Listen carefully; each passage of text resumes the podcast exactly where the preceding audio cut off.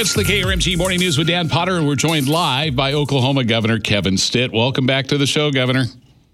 Hey, thanks, Dan. Great to be with you on this cold morning. Jen Townley with me as well. Let's talk about the cold and the ice first. Uh, what are you hearing, especially from the eastern flank of the state?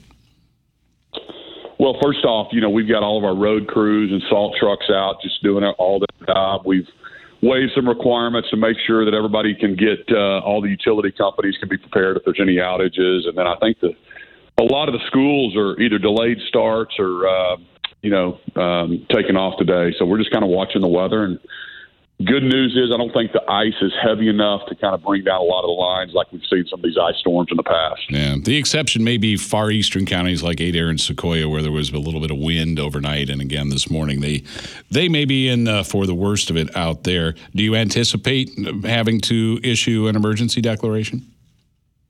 No, I don't. Uh, what we did was we put because uh, a lot of the emergency declarations um, are designed to waive road requirements for if there's any kind of you know the LP trucks delivering fuel or there's the heavy equipment coming in from out of state. Uh, so we've got that over with ODOT now, so we don't have to declare an emergency just for that. We kind of rerouted that because a lot of the emergencies were really just to waive some requirements, uh, but also uh, you know, my my emergency declaration would be if we needed to make sure there wasn't any kind of price price gouging or anything like that. So we watch that pretty closely. Well, special session has been called uh, by you uh, starting uh, a week from today, which would be a week before this, the regular legislative session gets underway. Um, you want legislators in that early week to contemplate once again cutting the state sales tax by a quarter of a percentage point why, first of all, why call them back just a week before they were going to be in regular session anyway? Yeah, first off, it's income tax, not sales tax. I'm sorry, income tax. You're right. Yes. Yeah. Uh, but ba- here's here's the deal. Um, you know, we have the largest savings account we've ever had. Okay, it's over five billion dollars. So I want Oklahomans to know that we're very very well prepared if we had any kind of economic downturn. But we've had record revenue over the last six years. I mean, it's been amazing. And we have given law enforcement a pay raise, given our teachers a pay raise. We increased public education funding more in my first five years than they did 25 years before that.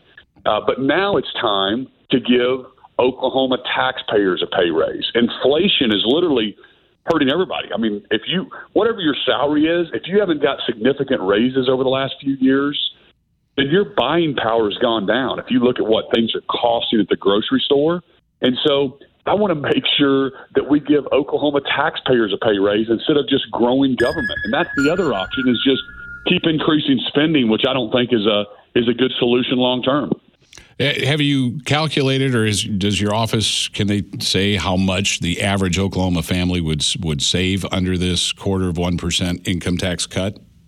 Well, I'll tell you, I'll tell you this: somebody making fifty thousand dollars a year in the state of Texas, okay, they have they make two hundred dollars a month more than we do in Oklahoma with a zero income tax. Mm-hmm. So there's a reason why Texas and Tennessee and Florida they have zero income tax. It is slowing the growth.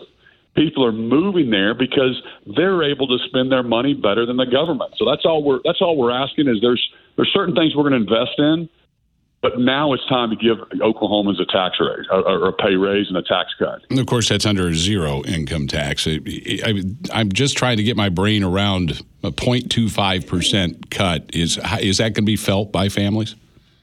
Ab- listen, absolutely. Uh, and, and the other thing to remember, and it, it, basically you just take your income and you multiply it by a quarter of a point. I've already cut a quarter of a point one time. Uh, but here's the deal: Did you know that Oklahoma used to have a 7% income tax rate. 7%. We've been on this path to zero when we have extra revenue. Mm. It's not the government's money. Give it back to the taxpayer. When we have extra revenue, let's modestly grow government. Let's strategically invest in certain things but this belongs to the taxpayer. Let's give it back to them. Sounds like the Oklahoma House is, uh, I mean, they've been willing to go along with you for a while now, uh, but the Senate's a different story. Do you think the Senate will hear you this time and act? You know, that, that's a great question. You're exactly right. The House has passed the tax cuts every single time. Um, so that's why my job as governor is just to let Oklahomans know um, what I see as the businessman governor that they elected six years ago. Uh, you can see the momentum in our state. It's just amazing. Oklahoma's turnaround has been happening for the last six years, but I can't write the laws. If I could have written them, you would have already had probably a point uh, um, tax cut. Um, so you'll have to call your senators and you'll have to call your House members and say, "Hey, it's time that we get a tax a pay raise as well." Uh, we're about to run out of time. Of course, weather and our storm center updates kind of constricting us today. But um, I, I, did want to uh, see if you thought you know that this was necessary in the first week. That you know, could this not wait until the regular session, or were you afraid it would just get lost in the shuffle of other bills? You know, th- that's the deal. This is my third time to call the legislature in to consider a tax cut. All I'm asking them to do is just put it up for a vote. That's all I've asked him to do. The pro tem of the Senate said he would comply with uh, with my call, and so just I'm excited. Let's put it up for a vote. Um, but the reason you do it before session started, I've called the last two years, and they didn't get a tax cut done. In my state of the state last year, I asked to modestly grow government, but let's cut 75 basis points, which is three quarters of a point, because we had over a billion dollar surplus last year. Yep. And we ended up spending it. So if you get this done now, you go into session with exactly how much revenue you have to spend. And that's my whole point. So uh, I would never put Oklahomans in a bad situation. We're never going to ask them to cut revenue below reoccurring expenses. All I'm saying is, Let's stop just creating new government programs. Let's give this back to the taxpayer. Governor Kevin Stitt, thank you for joining us this morning. Uh, sorry it was such a short visit, and uh, we will talk to you again soon. Absolutely. Thanks, everybody. Stay warm today.